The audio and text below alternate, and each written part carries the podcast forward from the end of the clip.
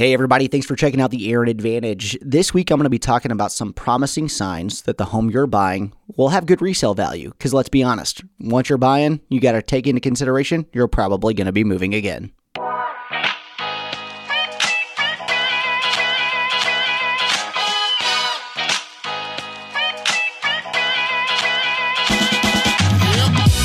One of the first signs that a house is going to have good resale value is if there's a lot of great things that are happening around it. If you've got a walkable neighborhood where there's plenty of restaurants or grocery stores or other things that you can get to real easily, if you've got a nearby park or things that the kids can do, that's a good sign that the house will continue to be something that is desirable for buyers in the future.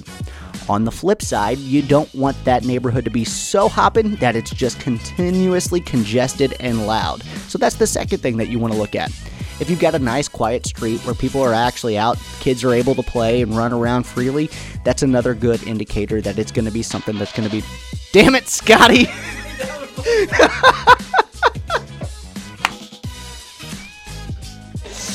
uh, that's going to be another good indicator that that house is probably going to be desirable for other families in the future.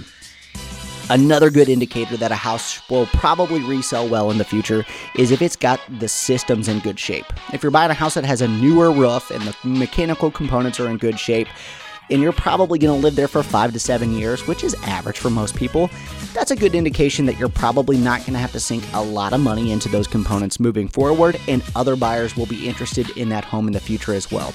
Just because a home isn't brand new construction doesn't necessarily mean that it won't have resale value if all of the working components are in good shape and you can sell it again in the future.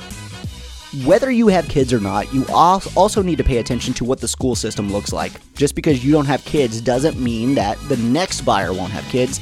And let's face it, there are certain school systems that some people absolutely want to have their kids in.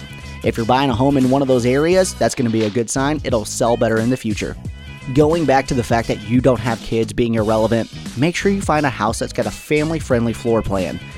Three bed, two baths are one of the most desirable homes that you can find in most markets because that's going to fill out the need for most families.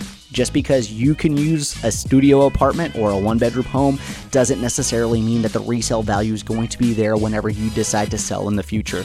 Be conscious of the people who might be there after you when you're making a purchase, and it'll help you out in the long run. Now, this one may be a little bit counterintuitive. My brother doesn't agree with this one, but you may also consider a restrictive community. What do I mean by that? Homeowners associations. Yes, I know. we've all seen the memes that a group of Karens is called a homeowners association but in fact, they're actually good for property values. They make sure that there are specific covenants and restrictions that are put in place so architecturally everything looks good, the property values are maintained, and the streets are clear. So just because you've heard bad things about an HOA doesn't necessarily mean it's true, and it might make your home more desirable in the future. Thanks for checking out this episode of the Aaron Advantage. These are certain things that buyers may not be taking into consideration when they're purchasing their home, but they're definitely things you should consider if you want to make sure you can resell it in the future.